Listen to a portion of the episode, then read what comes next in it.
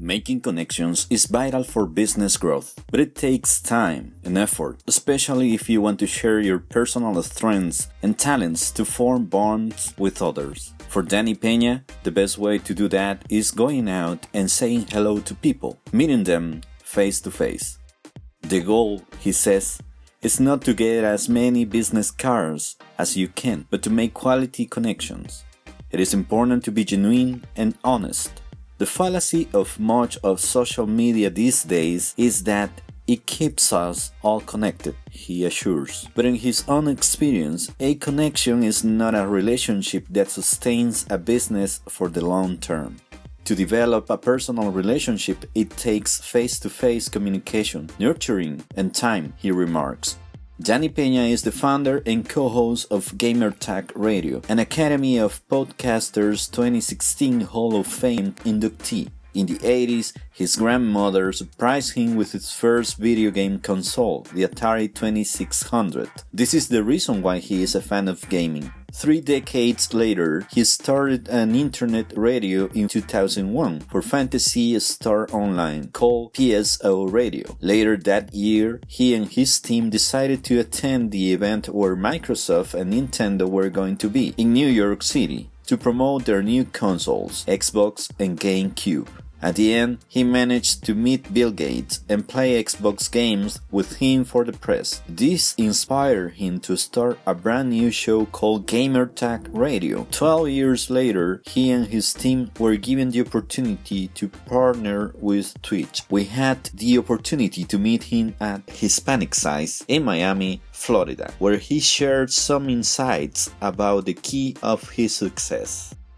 Hi, Mr. Peña. I would like to ask you, what do you think the uh, U.S. companies should invest in the Latin community? You know what? Very. I think our community is very niche. Uh, I think that companies should do that because I feel like there's a lot of gamers, not only in the U.S. but also in Latin America. That look, anything that we say in our podcast, people get influenced from that without visuals, no video, nothing. And I feel like a lot of our listeners always taking action. So we have games that uh, that we like, and we talk about on a podcast people like, oh man, Danny said that it's a great game. They'll go and buy it.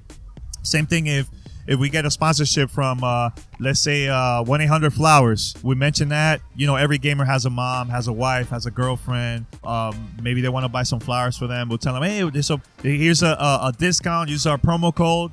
And our listeners will go out and buy it just because we say hey support us. This is a discount. Take advantage of this and so on so, like I said, I think our listeners and the podcast listeners in general, they if, if they listen to your show and they love you, they will always take action, man. You know, a lot of a lot of other mediums don't do that, man. You know, I think it's a it, it feels like we're talking to them, you know, what what face to face and stuff, but they just listen to the show.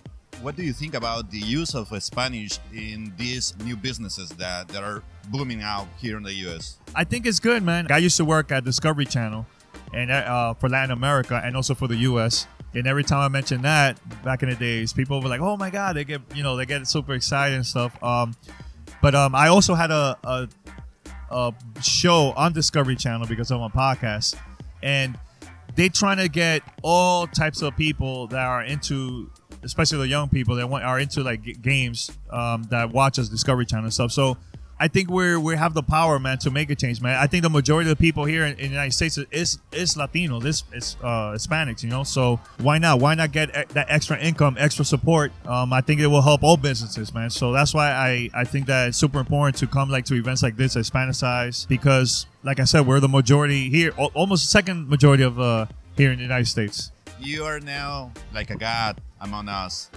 this is the fruit of, of constant progress, hard work. What will be your advice for those that, that are beginning now? My number one advice get out of your house.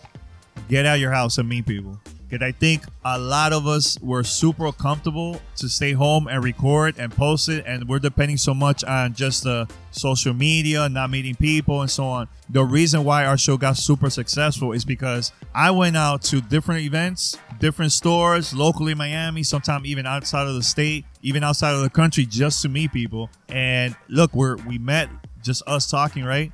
I met other people here at this event because I started talking, you know, and just for that, now people are going to remember my name, They're gonna go and search. If I interview them, they're gonna tell other people, check out this interview and stuff. So I think it's super important, man. Instead of just staying home and just depending on Facebook and social media, you know. So. Si tenés alguna pregunta relacionada con el mundo editorial, no dudes en dejarme un comentario en este post. Yo tengo el conocimiento y los contactos, solo necesitas darme 5 minutos de tu tiempo.